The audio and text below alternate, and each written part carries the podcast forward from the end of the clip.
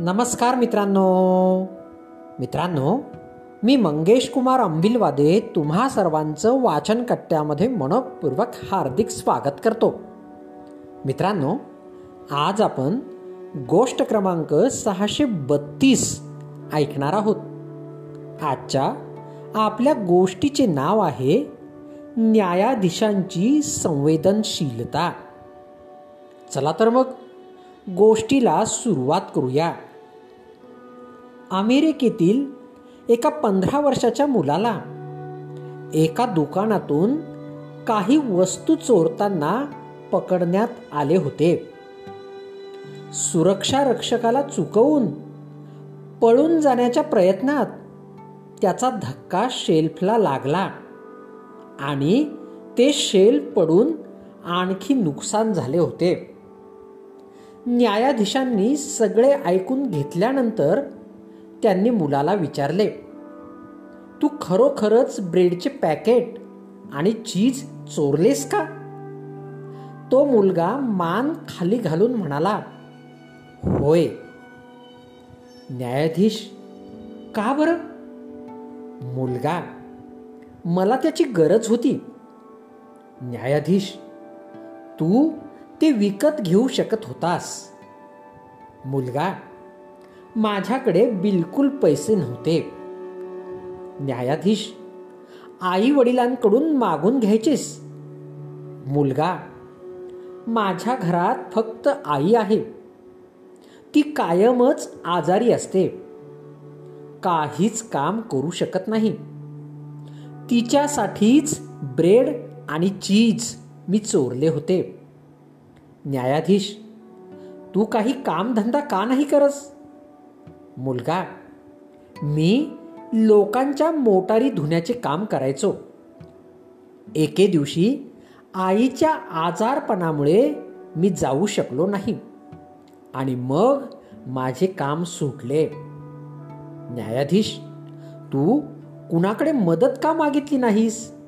मुलगा सकाळीच घरातून बाहेर पडलो होतो. जवळपास पन्नास व्यक्तींना भेटून त्यांच्याकडे मदतीची याचना केली.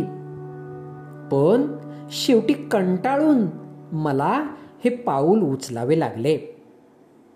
जेव्हा युक्तिवाद संपला तेव्हा न्यायाधीशांनी निकाल जाहीर करण्यास सुरुवात केली. चोरी आणि विशेषत ब्रेडची चोरी करावी लागणे ही अतिशय लाजीरवाणी घटना आहे. या गुन्ह्यासाठी आपण सगळेच जबाबदार आहोत. न्यायालयात उपस्थित असलेले सगळे अगदी मी देखील. त्यामुळे इथे उपस्थित असलेल्या प्रत्येकाला दहा डॉलर दंड ठोठावण्यात येत आहे. दंड भरल्याशिवाय इथून कुणीही बाहेर जाणार नाही. न्यायाधीशांनी स्वतःच्या खिशातून दहा डॉलर काढले. त्याचबरोबर ते निकालपत्र लिहू लागले. भुकेलेल्या मुलाला पोलिसांच्या हवाली केल्याबद्दल त्या दुकानाला मी एक हजार डॉलरचा दंड ठोठावत आहे. चोवीस तासात दंड भरला नाही तर दुकान सील करण्यात येईल. ही सगळी रक्कम मुलाला देऊन न्यायालयाने मुलाची माफी मागितली. निकाल ऐकल्यानंतर उपस्थित असलेल्या अनेकांच्या डोळ्यात अश्रू तरळले. मुलगा पुन्हा पुन्हा न्यायाधीशांकडे पाहत होता.